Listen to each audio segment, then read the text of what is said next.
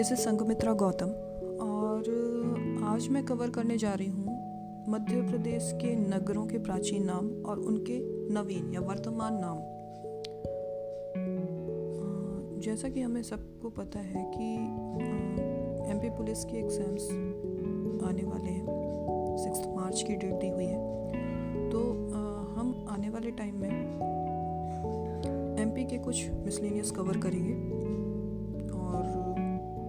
अपनी तरफ़ तरफ़ से काफ़ी सावधानियाँ बरती हैं ऑडियोज़ को बनाने में। होपफुली आपके एग्ज़ाम्स के लिए काफ़ी यूज़फुल रहेंगी। तो अभी स्टार्ट करते हैं। मध्य प्रदेश के नगरों के प्राचीन नाम और उनके वर्तमान नाम। तो पहले मैं प्राचीन नाम बोलूँगी, उसके बाद उनके वर्तमान नाम बोलूँगी। देखिए, बुद्ध निवासिनी, ये नाम था बुधनी का। बुद्ध निवासिनी, बुधनी का नाम था।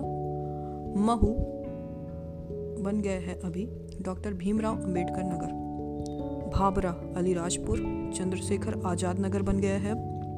भोपाल या भोजताल, समझ में ही आ रहा है, इसका नाम भोपाल हो गया है। काकनाद, ये नाम थोड़ा डिफरेंट है। काकनाद, सांची, जो अभी वर्तमान में सांची बन गया है। सांची को पहले काकनाद कहा जाता था। शादियाबाद, पुराना नाम है, किसका? मांडू का। विशपपुर पुराना नाम है सुहागपुर का। कपिथ्य गायथा का पुराना नाम है। मल्हार नगरी इंदौर को कहा जाता था। इंदौर को इंदूर भी कहा जाता था। धारा नगरी धार को कहा जाता था। उज्जैनी उज्जैन को कहा जाता था और उज्जैन का पुराना नाम एक और नाम है अवंतिका।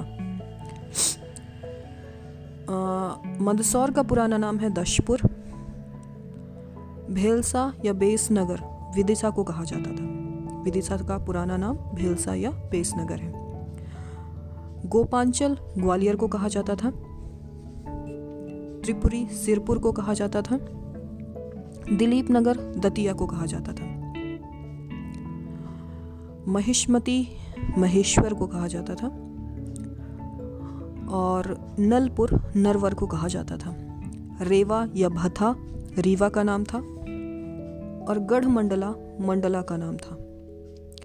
खानदेश बुरहानपुर को कहा जाता था और मांडवगढ़ मांडू को कहा जाता था। तो मांडू के दो नाम हो गए शादीआबाद और मांडव नगर इस प्रकार हमने मध्य प्रदेश के कुछ नगर कवर किए हैं, जिनके प्राचीन नाम और अभी के नाम बताए गए हैं।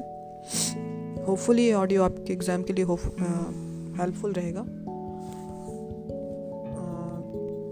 आगे हम अभी और कुछ भी मिशलेनस कवर करेंगे तो आप लोग सुनते रहिए और प्लीज़ फीडबैक ज़रूर दीजिए। Thank you so much